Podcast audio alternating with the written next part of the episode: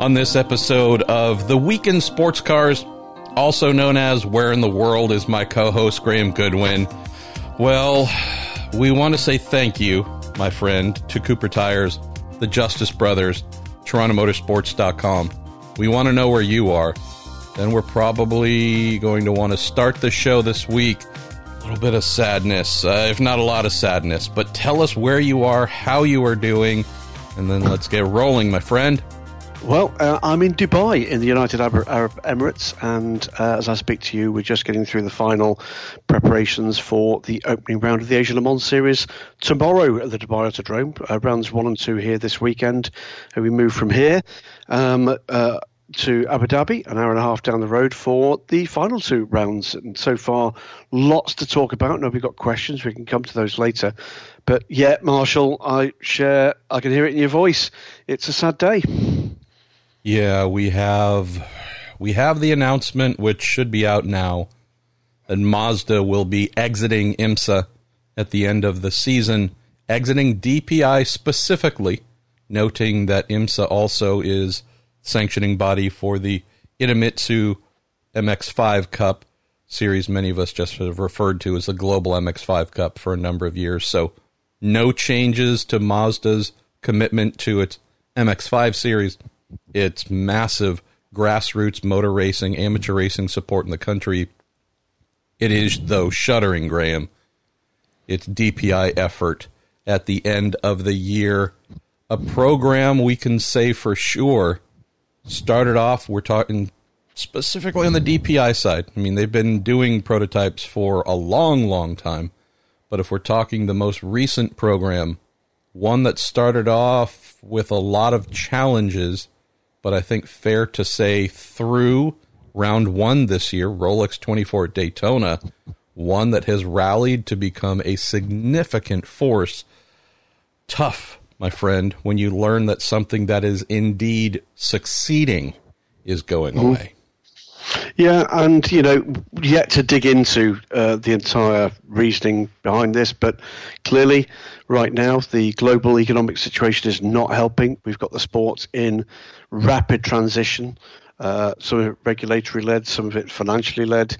Uh, that uh, pulling back to a single car for this season was a signal, I guess, that uh, something was under, consider- uh, under consideration underway.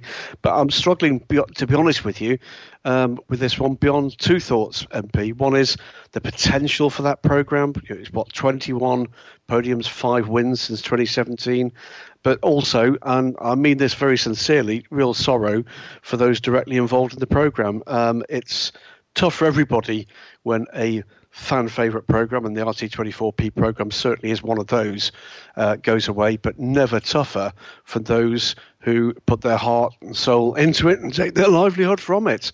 So if you're listening, the guys and girls behind that effort, whether or not you be at Mazda, at Multimatic, at any of the other organisations that put it together, uh, you know, our heartfelt best wishes for what comes next. Though there was no explanation given in the release, Graham, I do have a, a little bit of understanding. This, I should say, on the back of deciding to downsize the program, as you mentioned, from two full time cars from 2017 and DPI through 2020 to a single effort this year, the number 55 Mazda RT24P. The downsizing an indicator financially there might have been some questions about the program's long-term stability. There was another angle that was posed by some or considered by some being well there is LMDH coming in 23 and we know that's going to require sizable investment from every manufacturer deciding that's either chosen to come in and announced it. We have three so far Audi, Porsche, and Acura. We expect two to three more to be there, if not more, when this launches in IMSA in January of 2023. So could Mazda be saying, well, we want to stay. We want to do LMDH. It's pretty big step in terms of technology and what they're going to be doing cost to compete, you would think when you have a number of big manufacturers either coming in or recommitting, you could see the mindset of, well, maybe we're going to downsize and bank some of that budget to help the development process for an LMDH. Not the case. The opposite exactly. So, part of this announcement, the Mazda Motorsports director, been there about 15 months, fine gentleman by the name of Nelson Cosgrove, who came to Mazda from Toyota Racing Development. Uh, he is leaving at the end of the month. Mo Murray, good man, been a part of the Mazda program for quite some time on the executive level, racing executive level, former program manager in MotoGP and a lot of other things. He'll be taking the reins from Nelson at the end of the month. But there's some significant changes here and I'd say it's all due to timeline. Why is Mazda stepping out at the end of this year, and why aren't they going forward with LMDH? I'd just suggest, and I haven't spoken with Nelson, uh, we're meant to later today, but I believe that there's an alignment here, Graham, of timing insofar that for a 2023 LMDH manufacture program to be on the ground and competing at Daytona in a little under two years' time, factory level decisions, factory level budget commitments need to be in and approved within the next couple months at most. I actually have a story I've trailed here once or twice, and I guess I really got to get done now. Speaking with Nelson prior to the Roar Before the 24 on how does a manufacturer decide to do this? What's the process? What's the timing? I'll put that together, even though he's now leaving this role, but there's a timing aspect here of if Mazda was going to do it, they are on the clock heavily to say yes or no. And it appears, well, clearly they have said no. And with the decision to say no, it also appears they've said, well, we're not going to indeed wait until the completion of the DPI formula, stay through the 2022 season, and then bow out. Since we've decided we're not going to do an LMDH in 23, we'll just curtail our activities at the end of 21. So I think Graham, the the overarching reason as well, some questions about what Mazda will or won't be in the future. We know that there's a joint plant they're building with Toyota. Questions Ooh. as to whether Mazda could be wholly owned by Toyota at some time in the future. What is their future? as a road car brand. I don't expect it to go away, but again, there's questions what's going to happen in the future. I don't know if they have any hybrids for sale in North America that might align with what an LMDH program could help promote or enforce. So, I think questions about the future, understanding that to go up against Audi and Porsche and some of the other big names we know are coming in, even if they haven't been announced, I think in light of the budget reduction to a single car this year, you have to assume someone internally said, "Whoa, we're going to do LMDH, we're going to have to spend a ton, and we aren't as big by any measure of those that we would be going up against." I think it's a bunch of these things, Graham. The timing, go, no go, basically right upon us. A decision to say no or not. It's going to cost way too much some questions of who, what are we going to be? How might we evolve as a brand in the coming years? I think this might be received to close on this topic, Graham, at least from my end, on less of a we're abandoning and we're just leaving for random reasons, and more of a we'll be back. We're just not exactly sure when and where. I know I've been through about three or four of these with Mazda and it's not that's not a criticism. That's just maybe uh, a citation of how old I am, but also the fact that manufacture efforts like these are cyclical. The highs, the lows, the booms, the busts, the peaks, the valleys. Uh, we've been at a peak here for many years.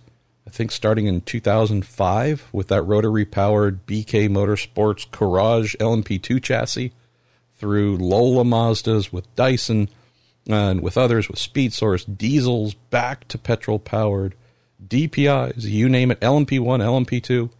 Uh, I think we're just at the end of this cycle for them while they figure out what they want to do and what they want to be in the future. Yep, it's uh, well. Let's hope it's a pause rather than a full stop. Let's hope so. Um, sad. It's just sad. Uh, you know, it's it's it's not. It's it's been a program Marshall with its ups and downs, it, it, did seem to be on the uptick again, albeit with that uh, scale back, um, you know, commitment to the single car. Um, but uh, at least now what we have is is some certainty. It's one of those ones, those boxes that can be checked uh, in the negative, uh, moving forward immediately. Um, should we push on? Speaking of moving forward immediately, as the man who selects the various categories that we work through in each episode, all driven by our listeners who send in questions. Some send in rants. Rarely do those rants match the uh, the volume or venom of one G. Goodwin, though. But where, dear Selecta, shall we start? Well, we have had a couple of weeks where IMSA has been the predominant um, area questioning for obvious reasons. That season has started. However, the season is now underway for one element of the category we call WEC AsLMS, ELMS, and ACO, uh, specifically the Aslams. Uh, we have already had cars on track at the Asian Le Mans Series here in Dubai. So we can back up. We will, and I love that you chose that because I'm tired of starting with IMSA. Uh, plus, we lost you with a couple cutouts there, so even better. But hey, we are truly talking halfway around the world from each other via 1G service. I don't even know yeah, we we have.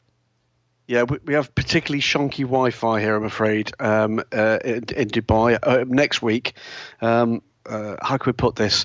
A spectacular hotel uh, that better have better Wi-Fi, otherwise there'll be questions asked. Uh, but uh, yeah, looking forward to that. I'm looking forward to rather better opportunities to communicate with the outside world. But uh, yeah, 1G it is for the moment. All righty. Well, that means I hurl questions at you, starting with our man, James Counter. Graham, what are you looking forward to for this weekend's Asian Le Mans Series opener?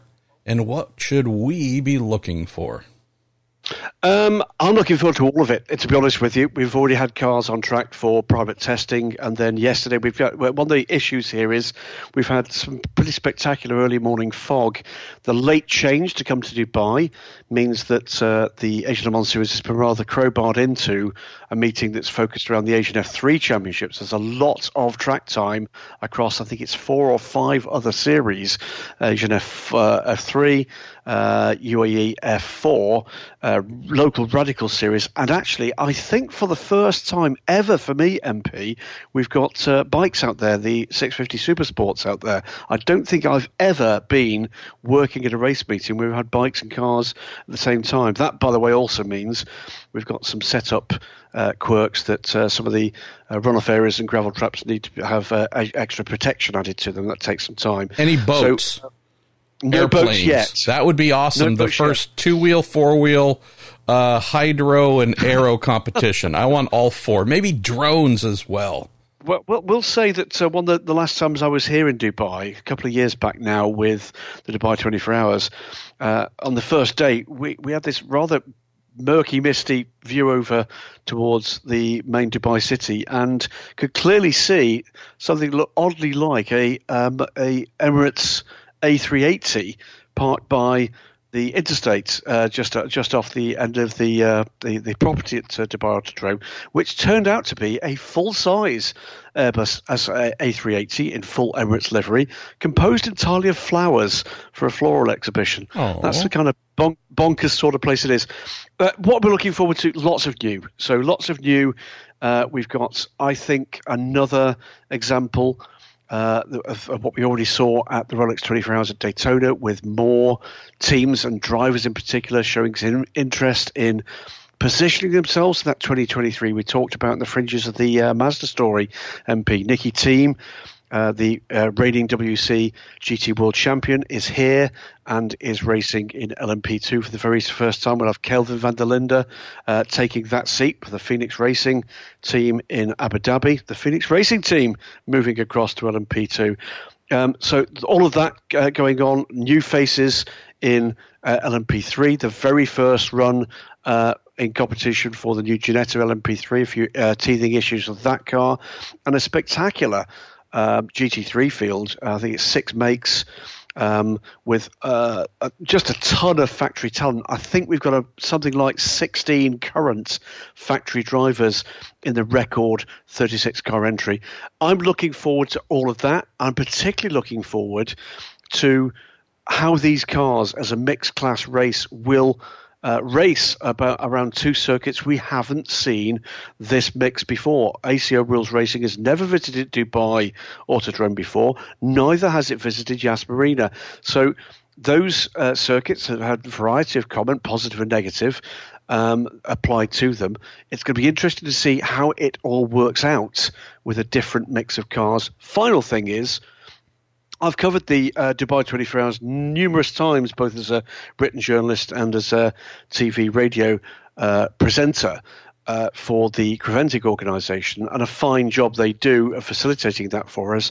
What we do have here, though, um, are more cameras and camera views of the circuit I've never seen before. Uh, so some of the camera placements, I think people are going to find that interesting.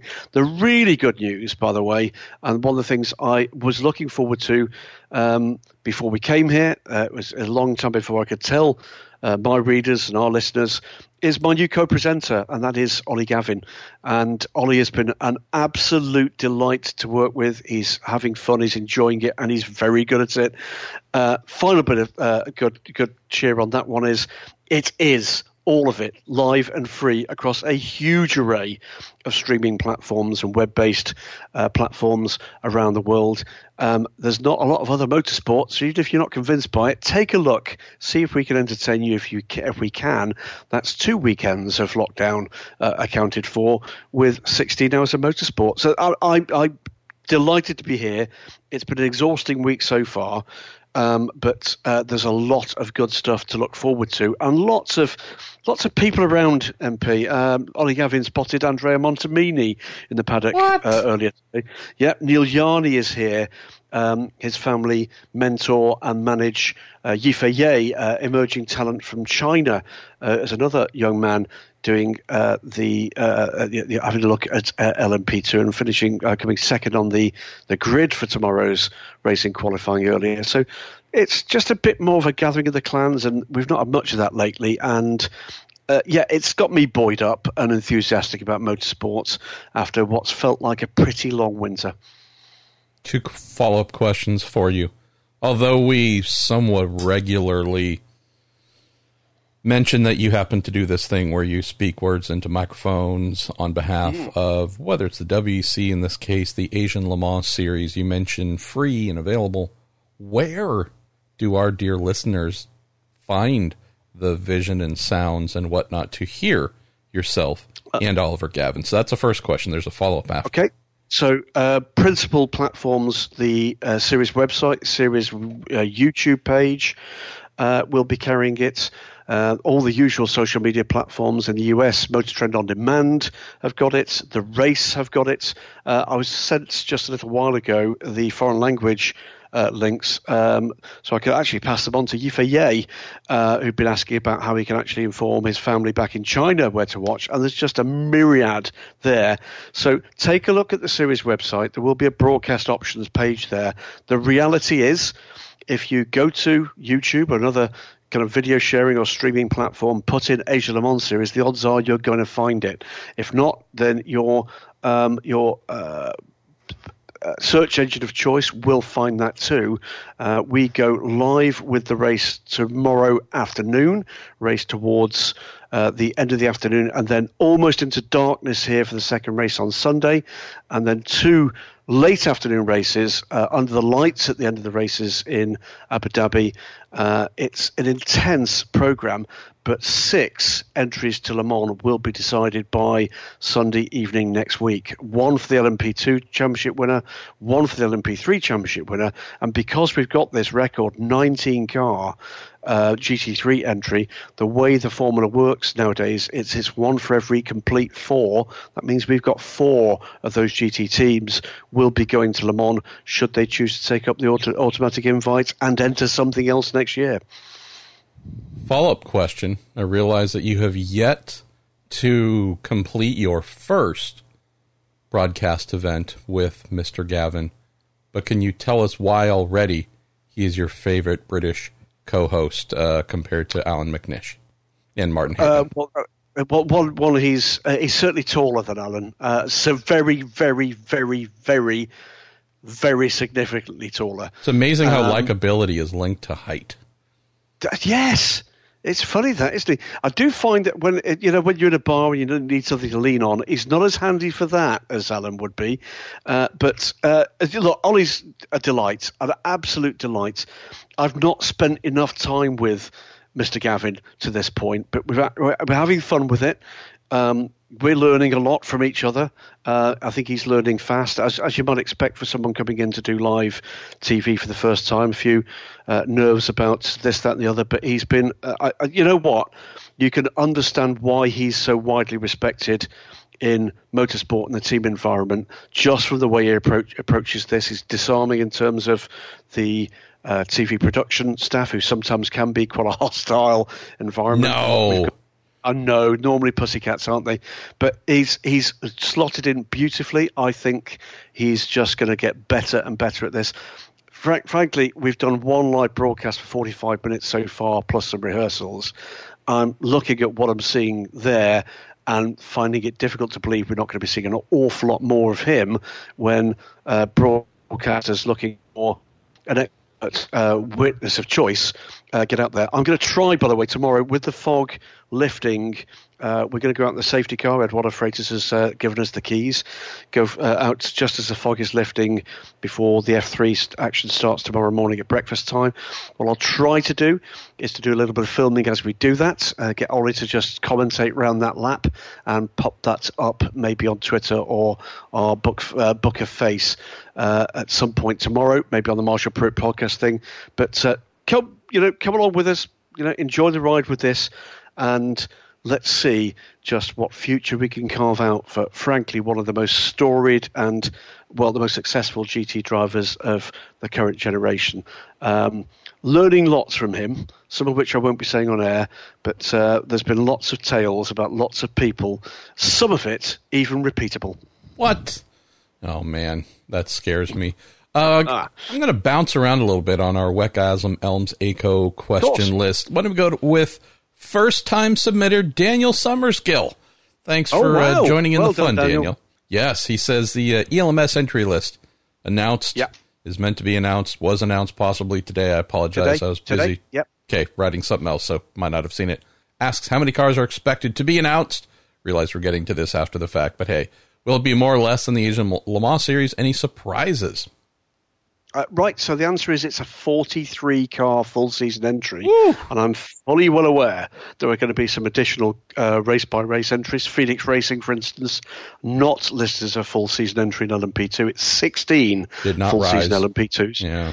Uh, yeah, but they didn't, uh, including, by the way, a surprise ELMS entry for WRT, who therefore have got one car in, in WEC, one car in the European Le Mans Series. So it's 16 in LMP2. It is 17, a record uh, in LMP3, and the first double digits GTE entry. Uh, remember that class everybody thought was dead? Not this year. Uh, it's double digits GTE entry since 2014 for the European Le Mans- Le Mans Series plenty of surprises, particularly in LMP3, where we've got some uh, new names and some returning names coming back. Uh, the the list of drivers is not yet full. What we do know is Robert Kubica will be there for WRT. He's named in their car. Uh, I'm very aware that some of the teams we have here. Um, stand up and be counted G Drive Racing are making their determinations on driver squad based on the performances of some of the young drivers they've got here, uh, including one young man I think we're going to be hearing a lot of. Uh, young 17 year old Argentinian driver Franco Colapinto, who put uh, his G Drive Aurus on pole here uh, this afternoon. Uh, a very confident and able young man being looked after by none other than Jamie Campbell Walter, uh, ex uh, WC GTM champion and uh, LMP1 driver of some note back in the day. Um, so the answer is it's an impressive grid. It's got depth in every class. Uh, there are some very uh, encouraging names indeed, uh, in particular on the LMP2 entry list.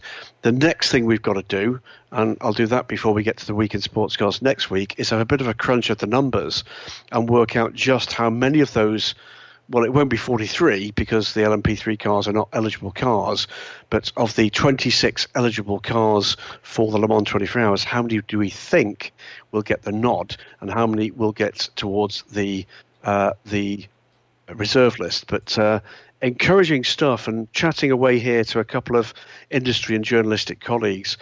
The standout. Uh,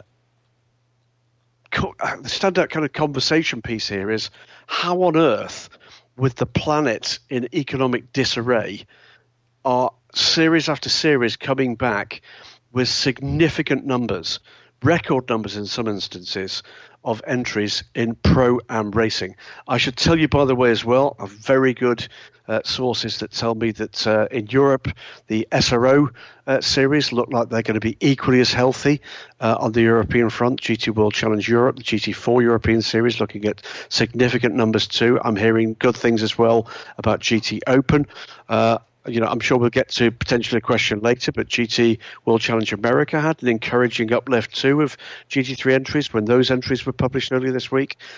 Um, I lost I lost to understand quite how this is being achieved, but it most certainly is being achieved, and we're going to see some great racing, hopefully to blow away the cobwebs and something of the COVID um, later on in 2021. Though I would say, MP, I do expect we're going to start to see some slippage of some of the starts to some of those seasons in the not too distant future. Just going to mention here a little bit of a random sidebar, not WEC related, but did want to extend uh, our condolences to James Hinchcliffe, uh, fairly well known for IndyCar, but also a very uh, frequent participant in sports car racing, whose father Jeremy has just lost a more than a year long private fight uh, with cancer. Just a sweetheart of a man, and uh, mm-hmm if you saw James at the Rolex 24 or the Indy 500 or you name it, wh- wherever, uh, if his father, nicknamed Jer Bear, uh, if you saw James, his father was uh, often close, close by, with a giant smile, uh, taking great pride in his son's uh, son's achievements. So just saw, had known about this for a while and and whatnot, but just saw that uh, Hinch shared this publicly. So just wanted to insert that here. Uh, you always hate uh, hate when someone who brings nothing but light is lost. Yeah. Let's go to uh, yep. Nicholas Cahoot. Uh, Graham he says, "Is there any indication of how competitive the Ginetta G61 will be? Hoping to see more of those. They're the easiest on the eyes of the current LMP3s." Uh, I had a long chat with Charlie Robertson, Ginetta factory driver here with the ARC Bratislava car. Two of those cars here on site, and one at back of the garage with bodywork off gives us an opportunity to take a look. Not been on the ultimate pace. It is brand new with very little testing that's been done on the car. Uh, they did find a couple of fundamentals that uh, they think will unlock some pace. Um, but uh, I think the eye opener for Charlie and for the ARC Bratislava team is having spoken to one or two of the well established P3 teams, is just the level of engineering that is going into some of the other entries here, in, um, in particular the United Autosports cars. We have three Ligiers here. And I think that's been a bit of an eye opener in terms of just what you're up against. It is not roll spec racer off trailer, put tyres on spec racer uh, push uh, Spec Racer to racetrack race car, uh, there is massive engineering support, not just on site, but remote support from the engineering um, backup team they've got back in Yorkshire. Uh, here, well, I say here in the UK. I'm not in the UK. In the UK, uh, which just goes to show the kind of yardstick for what's now required to achieve the results that those top teams get. It is a very good looking car. Uh, looks very well screwed together to me, from my relatively untrained eye. Um, and we've seen some encouraging flashes of speed. Uh, it wasn't a million billion miles off the pace uh, in the final test session that we had before free practice started. Uh, and that was without having ever run the car on um, new rubber. In fact, Charlie telling me that the very first time he'd run the car at all on new rubber in any uh, running was in qualifying this afternoon, which is pretty fairly extraordinary. I expect to see the car not at the sharp end of the grid. I hope to see the car running reliably, and I hope to see the car taking the flag uh, tomorrow. And uh, well, we never do know, do you, in a field of 36 cars and a fairly unfamiliar circuit to many of the drivers, just what may transpire. Let's hope that part of it is that the Ginetta gets an opportunity for a worthwhile finish. Don't expect anything spectacular, as I say, but it is a very pretty car, and I hope somebody puts the effort in to unlock the potential. We are going to a pair of questions about Antonio Felix da Costa and I believe a French manufacturer named Peugeot.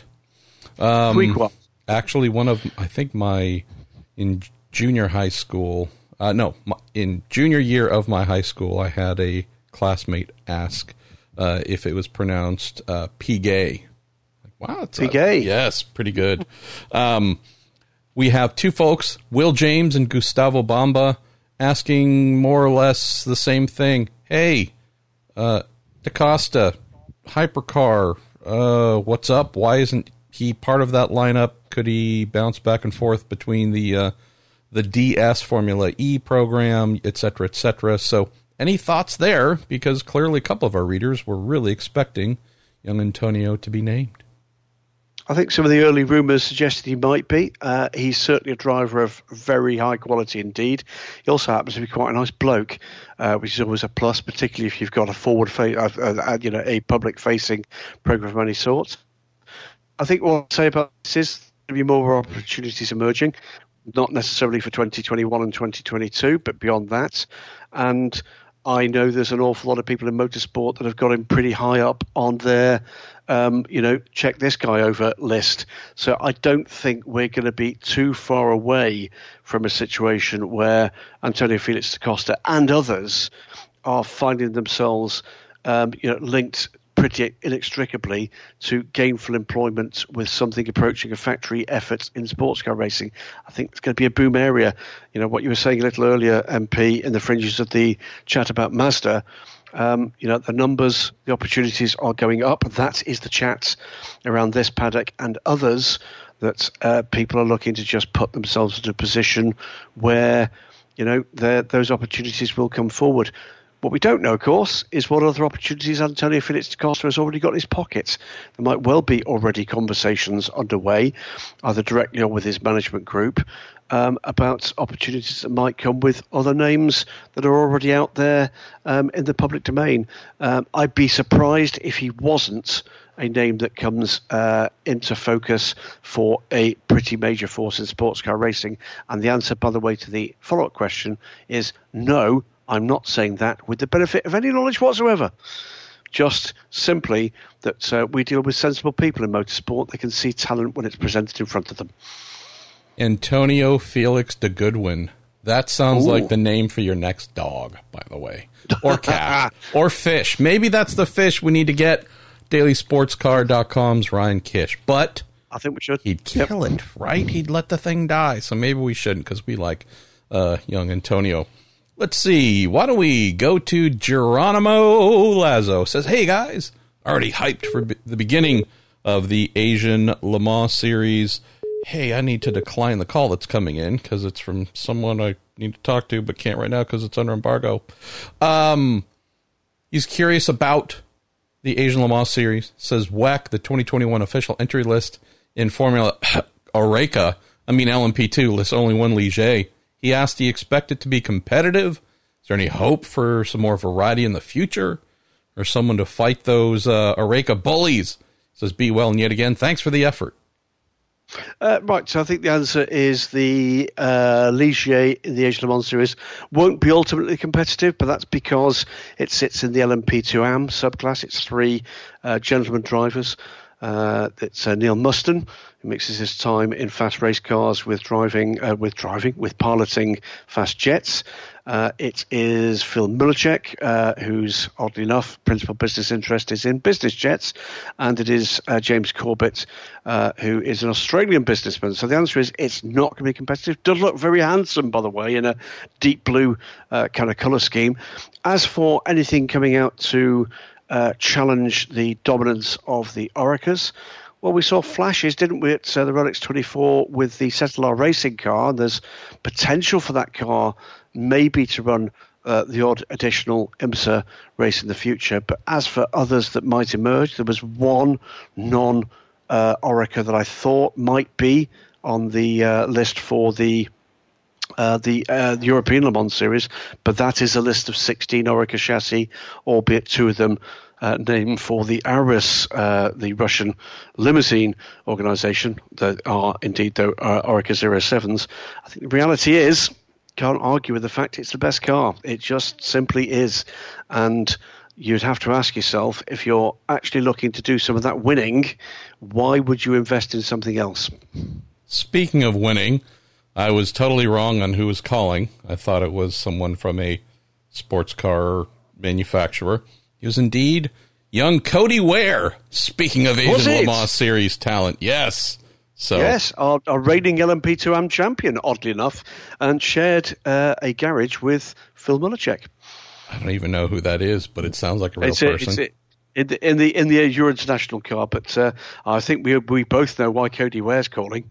Yes, he is going to be racing a powerboat this weekend. No, wait a minute; those aren't uh, part of the race.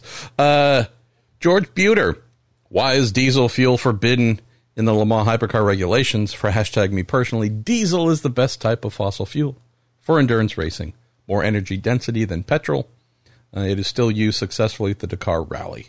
So, Graham, fess up. I, th- I think the answer is likely to be they are looking to do what they can to simplify the process of balancing a performance moving forward and uh, adding in different fuels with you're quite right about the uh, the properties of diesel uh, simply overcomplicates that again. Whether or not i mean it, it, was ultimately you know a bit of an anchor around their neck wasn't it with the uh, the Audi versus the Peugeot versus the Toyota that one of the things they were having to actually deal with and by the way dealt with very well was the fact you had two uh, three hybrid uh, race cars, uh, the Toyota, the, the uh, Porsche, and the Audi, two of which were in US parlance gasoline fueled, the other of which was diesel fueled.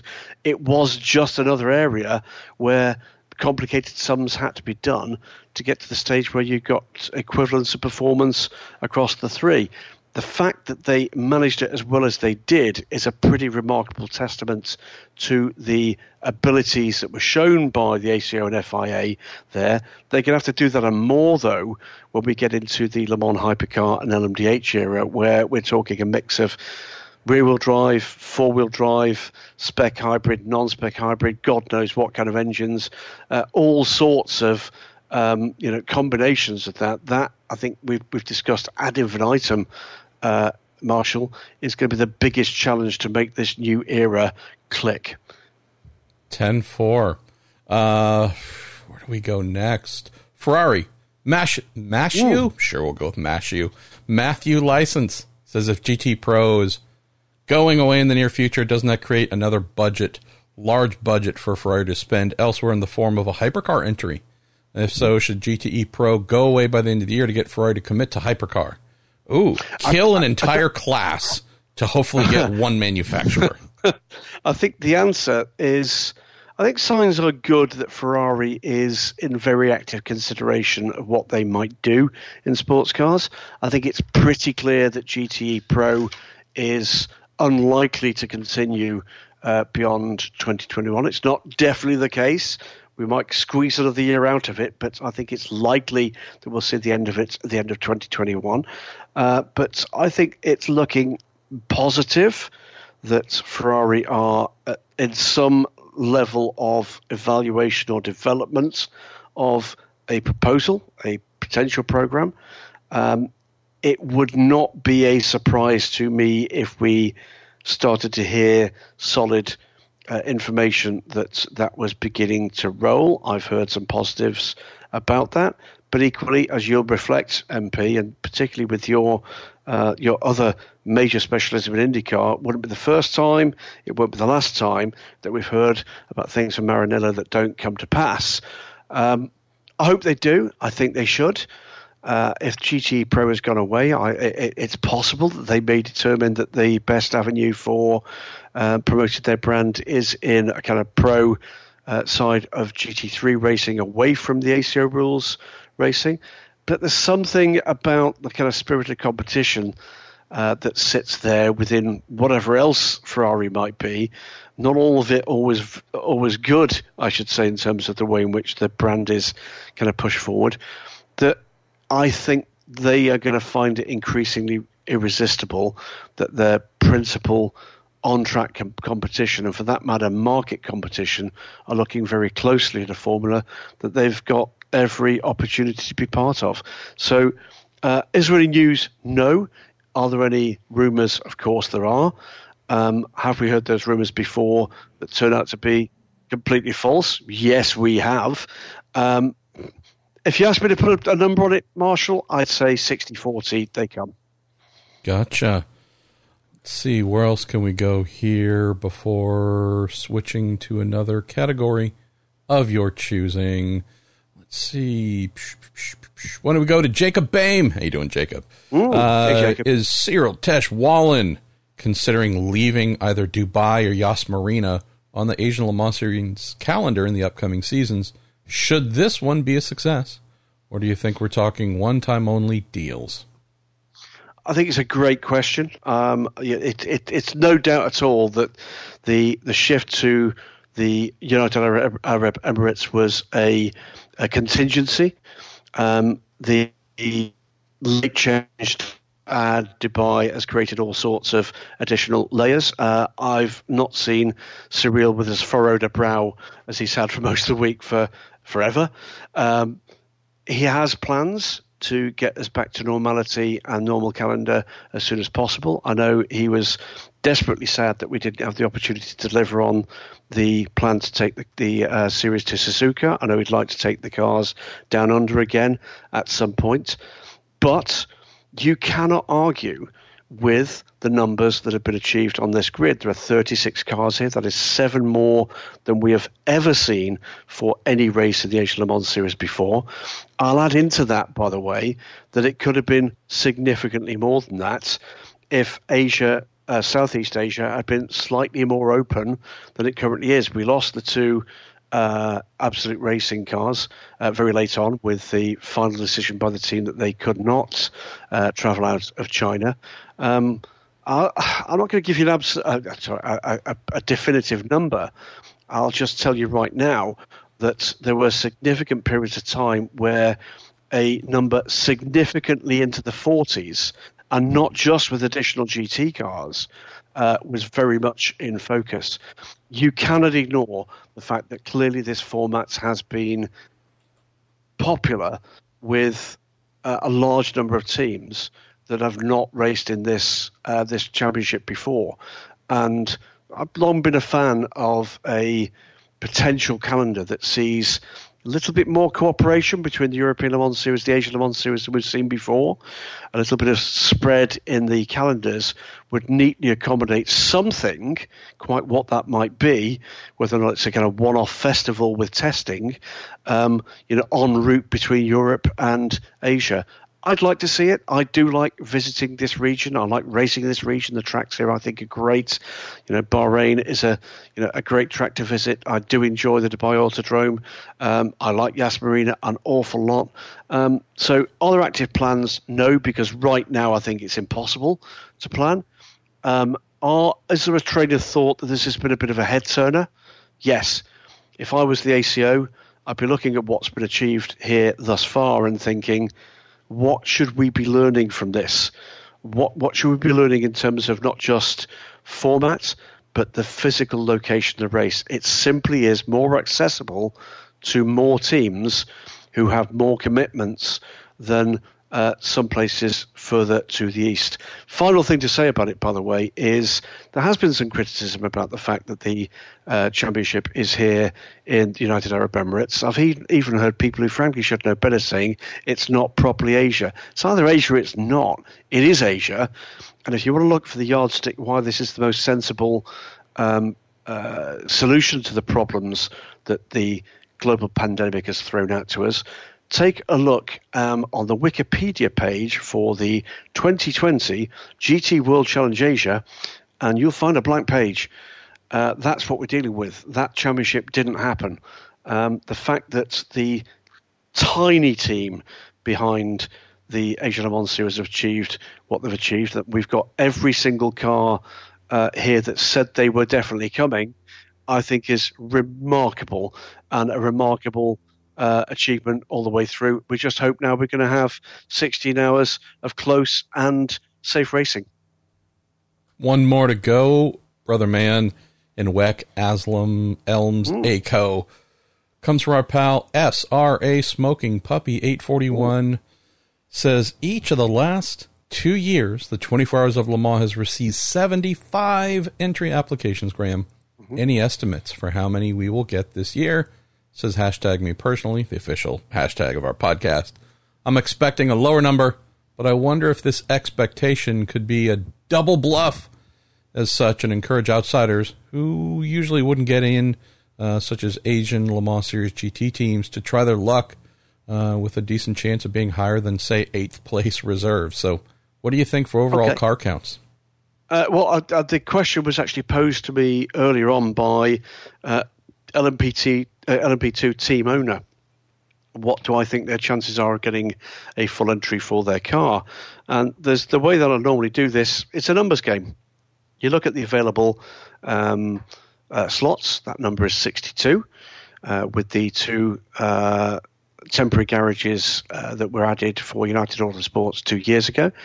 Uh, you take away from that number the number of full season WEC entries. Uh, you take away from that number the number of automatic entries awarded for the previous season that you believe will be taken up.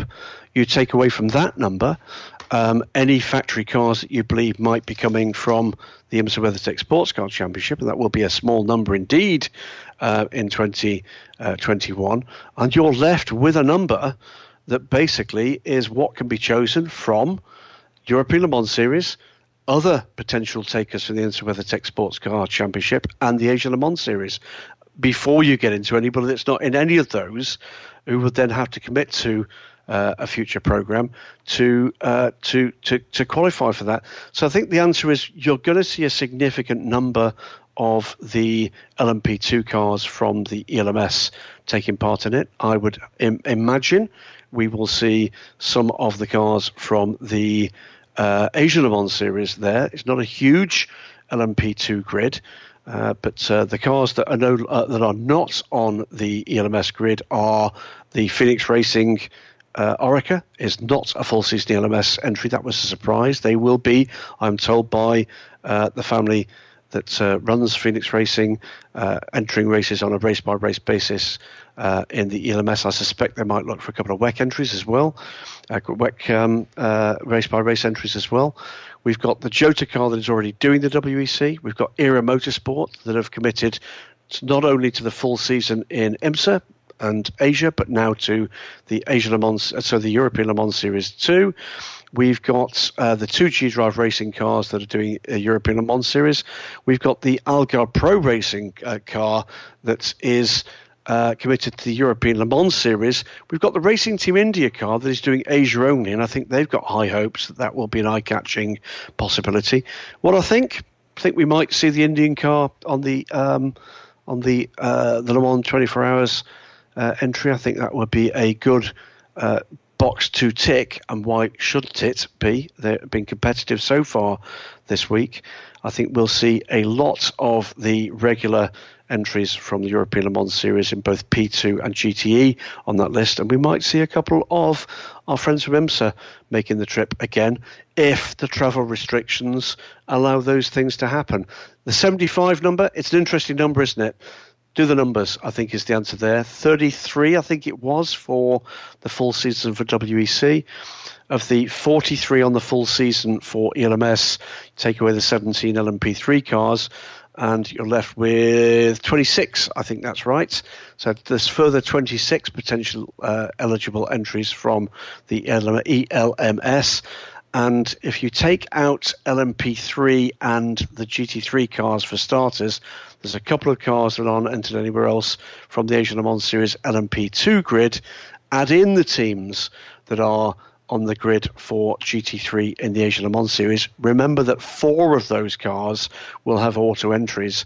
And my guess would be you won't see any other than the four uh, that come as auto entries from Europe uh, from the Asian Le Mans series, but you will see some of the European Le Mans series GTE teams getting the nod. We have about 30 to 35 minutes left to okay. go in the show.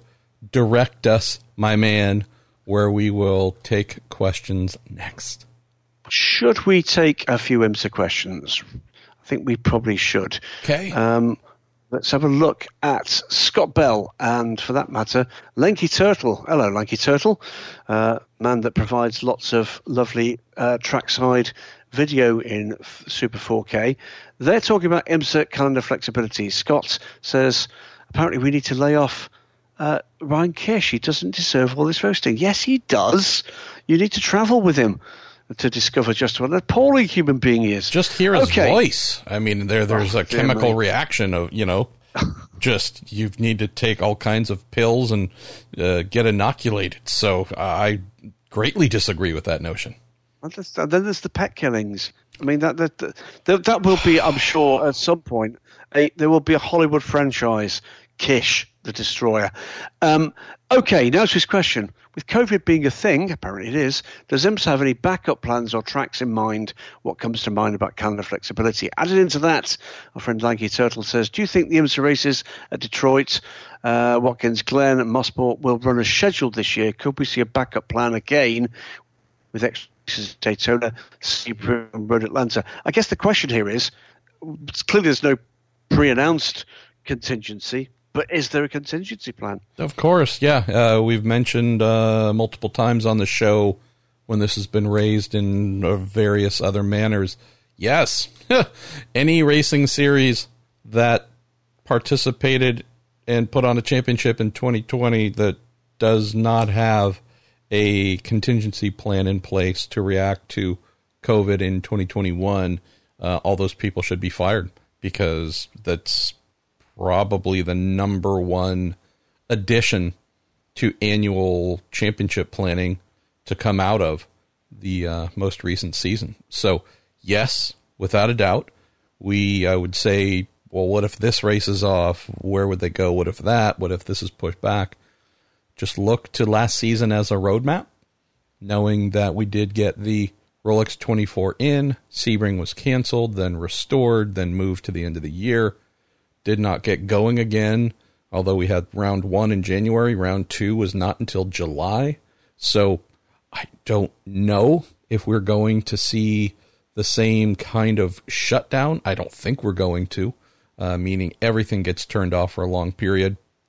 But we do have Sebring coming up in a little over a month. Then I, if I remember correctly, next is Mid Ohio in early May. Long Beach has been moved to September. So there's already been a little bit of movement and adjustments done.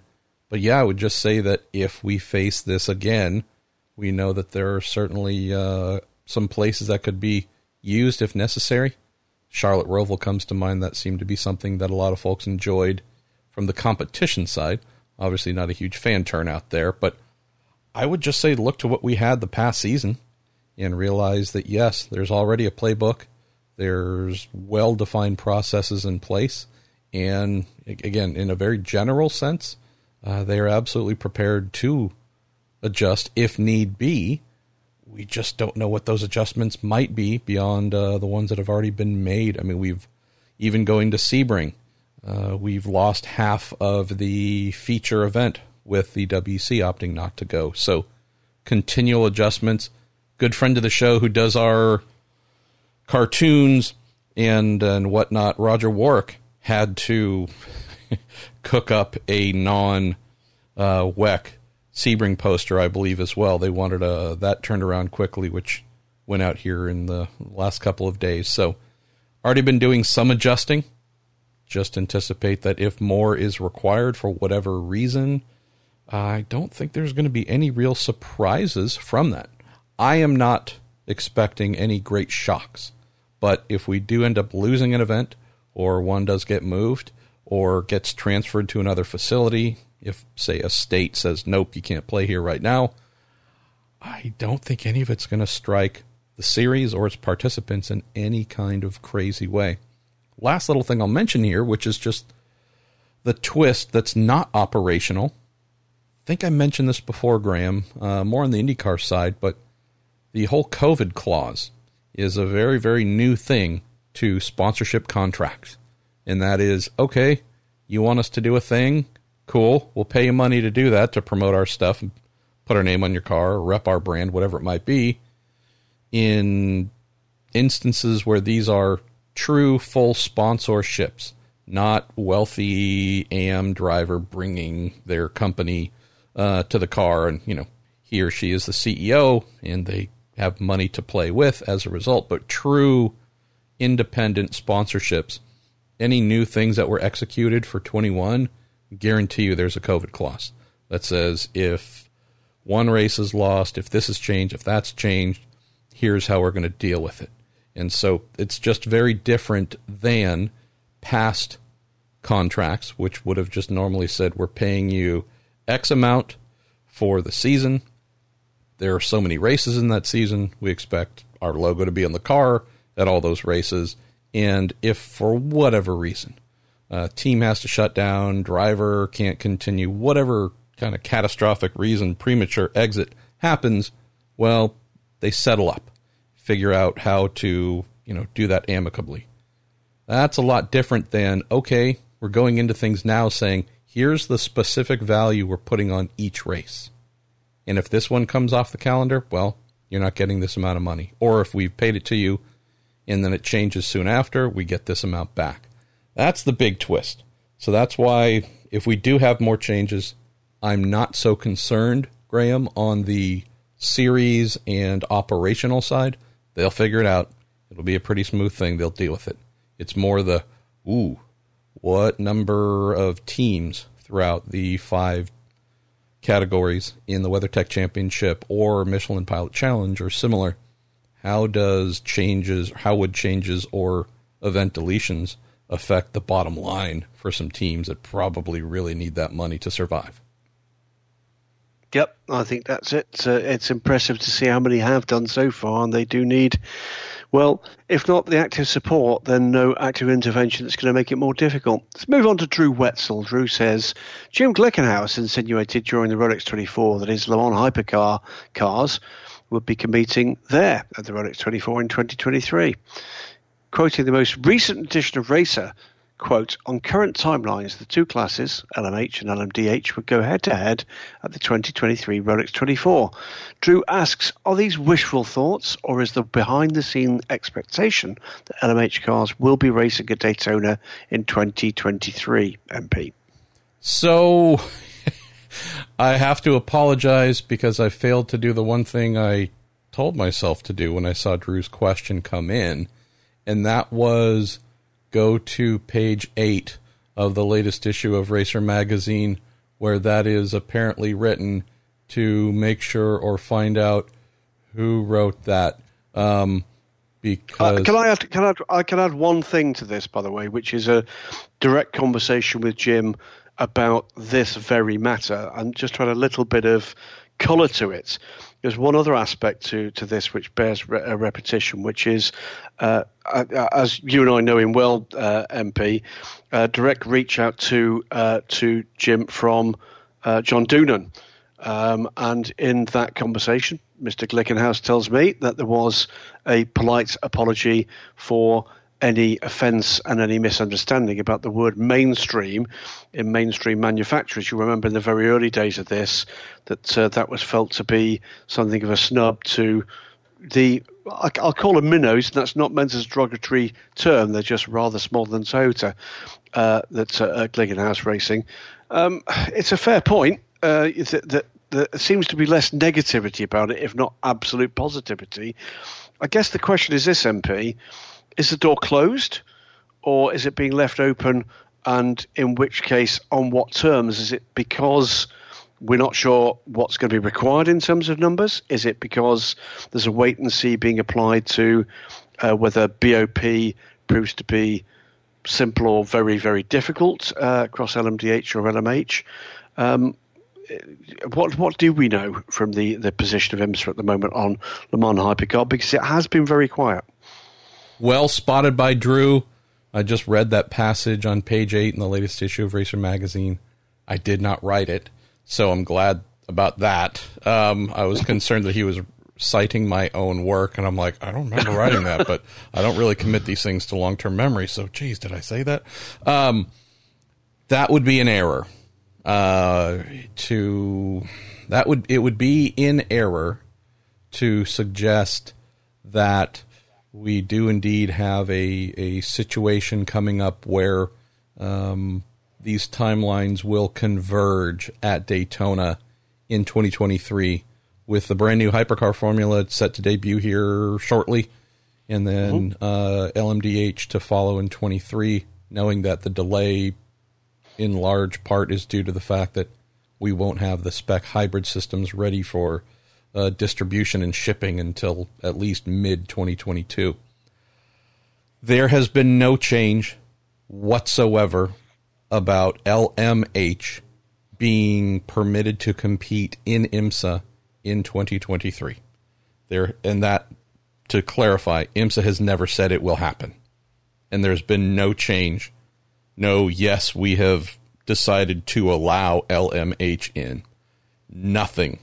So, and I know that there are a couple of questions uh, which uh, pose similar things. You know, hey, with Hypercar coming to uh, Daytona or IMSA, you know, that door being opened for 23, that door's not open.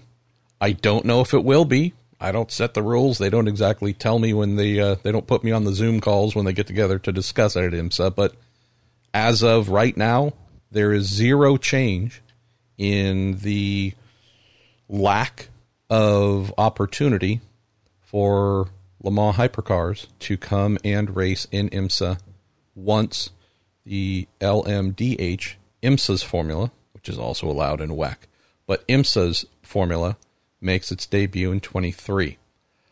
I I can't speak for our pal Mr. Glickenhaus I do wonder, though, if there's a little bit of a clarification needed in terms of Jim, the Glickenhaus brand, Scuderia Cameron Glickenhaus brand, competing at Daytona in 23, uh, or heck, maybe even next year, who knows, um, with their 004, which is meant to be uh, going through homologation process to be uh, a official GT3 recognized model that could therefore compete in GT3 based championships uh, compared to the 007 hypercar. Could I see Jim's 004 at the Rolex 24 Daytona in, again, whenever they were to get the homologation done? Could I see that car arriving next year, the year after, and running in GTD Pro or just straight up GTD in the Pro Am model? I could. I really could. If that was a desire by Jim and some customers, I could see that happening. Jim having his gorgeous, swoopy man, please let me have one of them. I, I promise to give it back at some point in time. Uh, 007 hypercars. That I think is a real, real stretch. So doors open to Jim's GT3 once it becomes a GT3 doors not open to Jim's hypercar, Toyota's hypercar, Peugeot's hypercar, uh, come LMDH hitting the ground and becoming a real live active racing uh, formula in North America. The last thing, just to close quickly, Graham, on this, we're talking about this today, of course, in the middle of February 2021. Could there be mm-hmm. changes, uh, agreements, whatever it might be?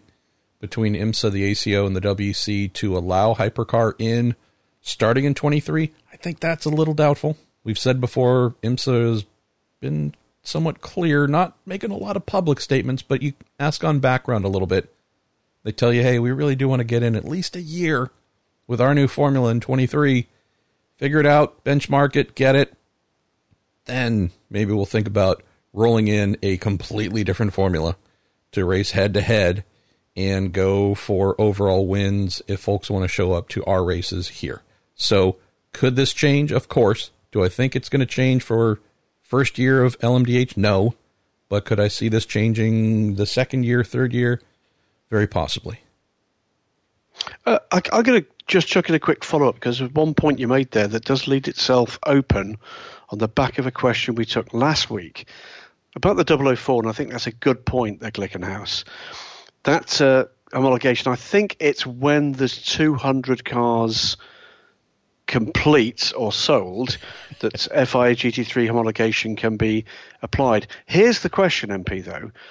I think there's every expectation, every possibility rather, that Corvette Racing might choose not to go for a GT full FIA GT3 homologation, but to build cars to those regulations with every expectation they'll be accepted into competition. Question is this: if they're allowed to do that, surely someone else should be allowed to do that.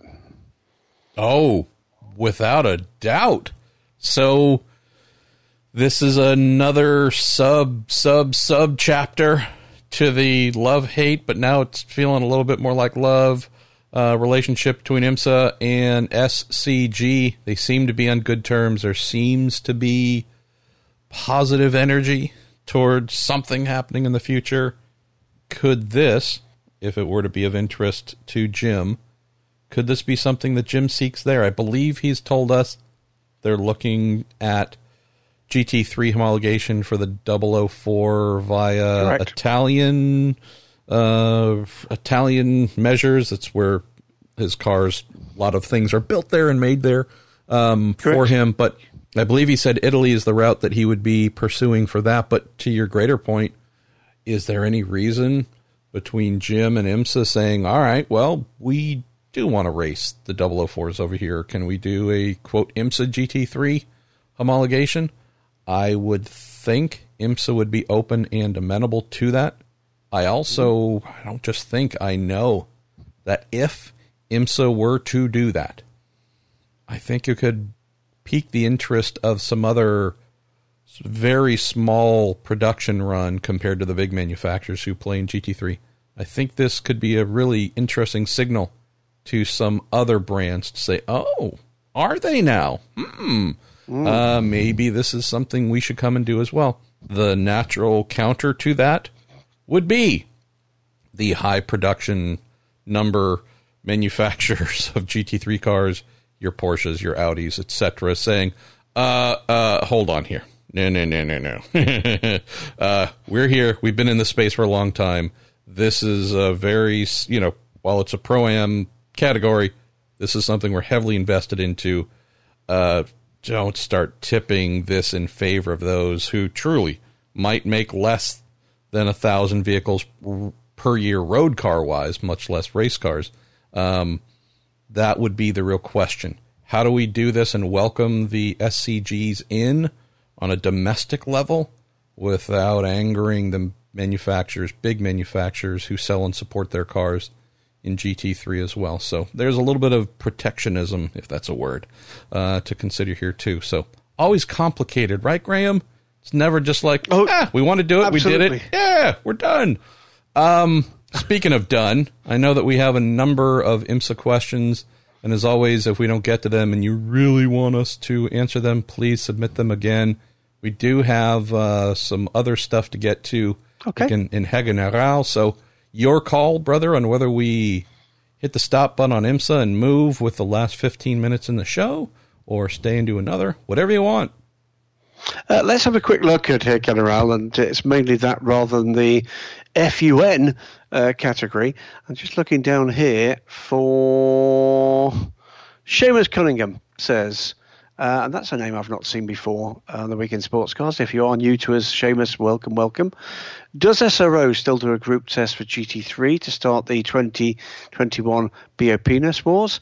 And if so, how do they deal with the different car tyre combinations? Uh, or a hang on a second, I've scrolled, uh, or a car not being set up optimally for the test track. Do you think an independent test like this uh, might be a good model for the coming LMH LMDH. Uh, this refers to, well, we've we've seen uh, BOP tests done at Paul Ricard. There's also an element uh, in terms of the homologation side and BOP done for GT3 and GT4 cars, um, typically at Michelin's test track uh, in France. Uh, to basically get some baseline values pretty famously, it was those tests that uh, where the inability of the earlier uh, versions of the Lexus RCF proved to be outside the required operating window, and it's effectively sent back to try again. Uh, B minus on the scorecard there. Um, I believe they still have those tests. The, the, I guess the, the point here is have they got anything new to test? And the answer at the moment, uh, until we get to the new BMW um, fish face uh, GT3, I think that's its, uh, its name. I did see, by the way, my first um, two examples of the road car version of that car. By God, it's ugly. Uh, really, it is. It's the, it's it's it's breathtakingly poor uh, as a piece of styling. Um, hopefully, the race car just adds, you know, a little bit more, you know, a little bit less visual impact actually. Uh, but it, it you, you, would require those tests if there is new machinery to be tested, and at the moment there isn't. Um, we, we, are obviously there's a new uh, GT3 wheels coming for 2022. Uh, we know there's going to be some Evo Evo versions of current cars. They'll be uh, having the ruler laid over them, I'm sure. BMW are coming with uh, a new rules car. I think you and I both know that there are at least one, I suspect at least two others that we can expect for 2022 to be announced in due course, MP. But um, I'm not sure we'd need the test this year is the straight answer. And uh, you know, from the p- point of view of actually getting cars and people across Europe at the moment, I think everybody would breathe a sigh of relief if that were the case. I'm going to steal one and roll it over into a general from Fun from James Bishop. Says, "Have you both sampled mm. Five Guys and In and Out hamburgers, and which yep. comes out yes, as I the have. number one hamburger?" And I, I, yes, this is where I want your insight because as the fat guy in the show, it'd be a little bit on the nose for me to answer. Uh, well, the answer is yes, I have. Uh, I enjoyed both of them thoroughly. Uh, if you're looking for the kind of culinary, um, uh, I found In and Out less greasy. Uh, to be absolutely honest with you, I didn't think it was quite as spectacular as people said it was. I think the Five Guys version is extremely tasty. We now, by the way, have Five Guys in the UK. You do? Fact, uh, wow. we do. We do. Uh, um, in fact, hilariously, just across from the Dubai Autodrome, uh, there's four guys, uh, which is, is there you go. But um, uh, yeah, I mean, a bit of a gourmet burger. Uh, it's certainly a, a, gutful, isn't it? That it's uh, there's there's no shortage of weight in either product. Um, I think both fine examples of Burgernomics, um, and yeah, I, I couldn't eat one every day. It'd kill me by Friday, I think.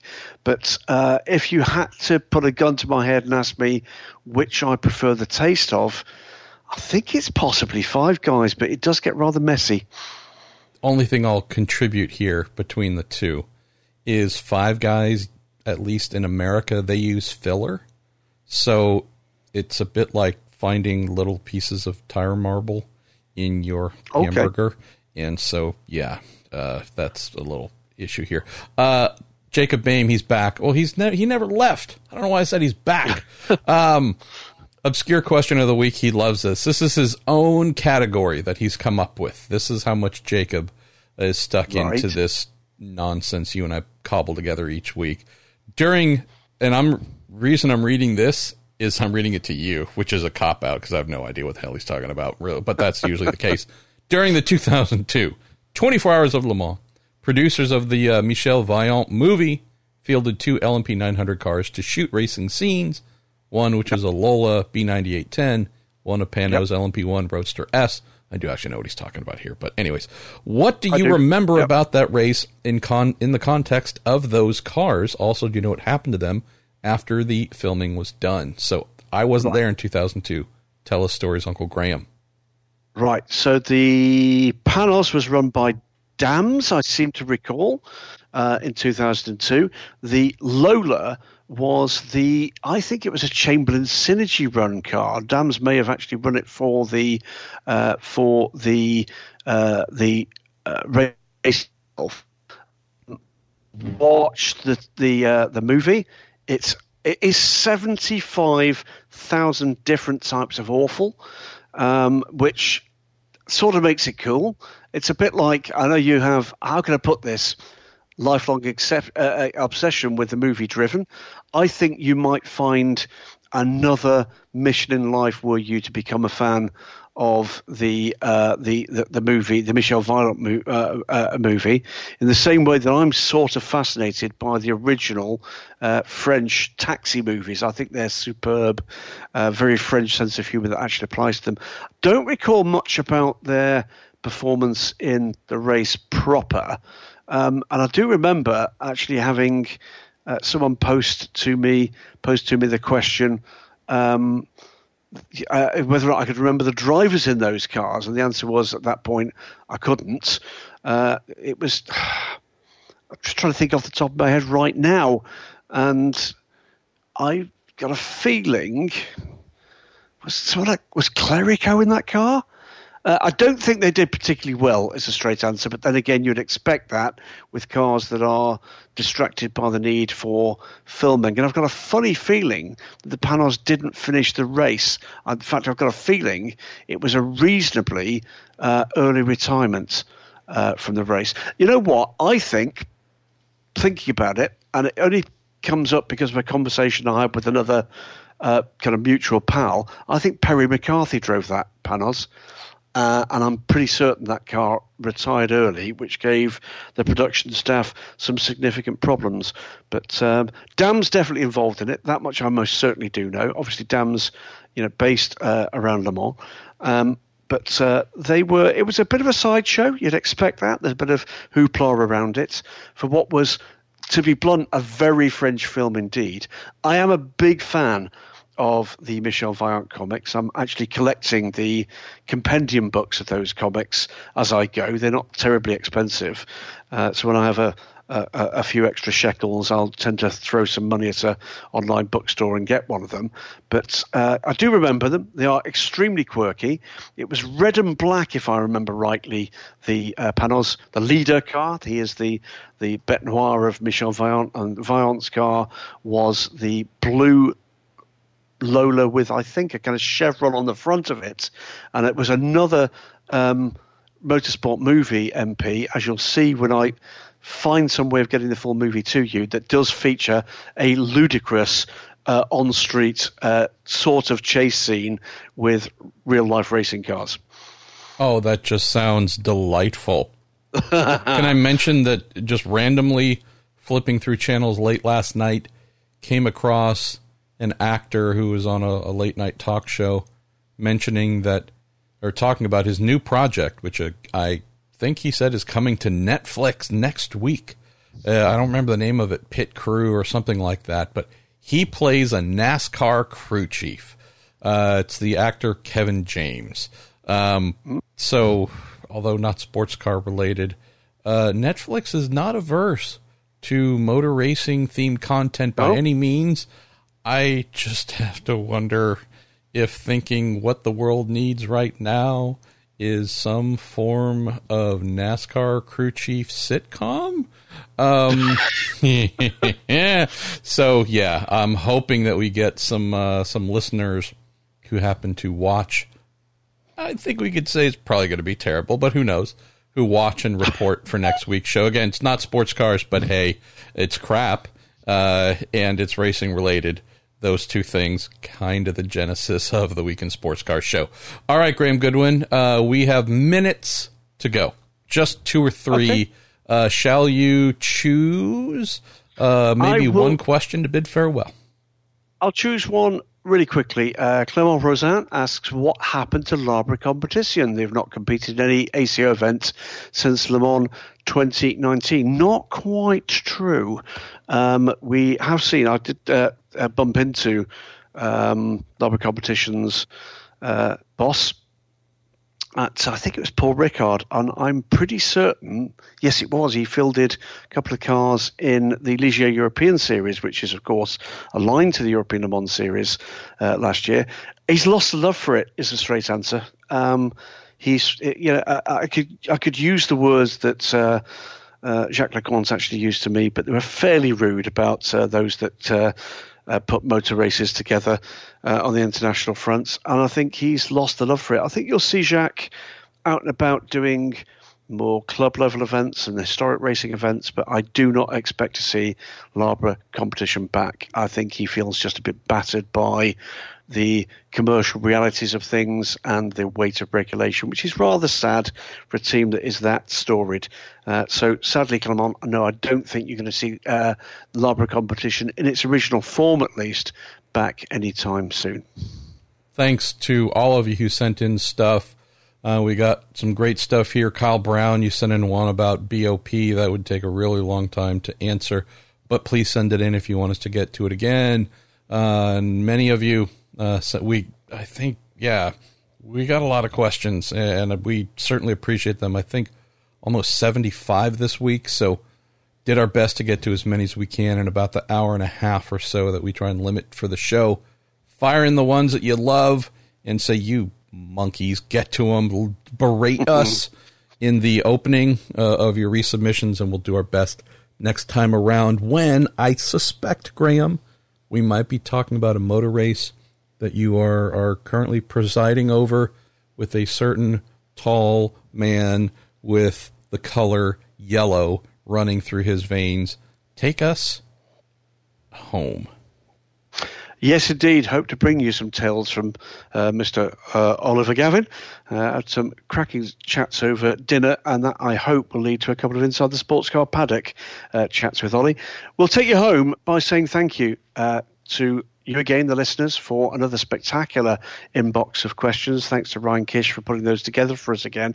Thanks to UMP to putting the time in what's a very, very busy week uh, on the news and professional fronts.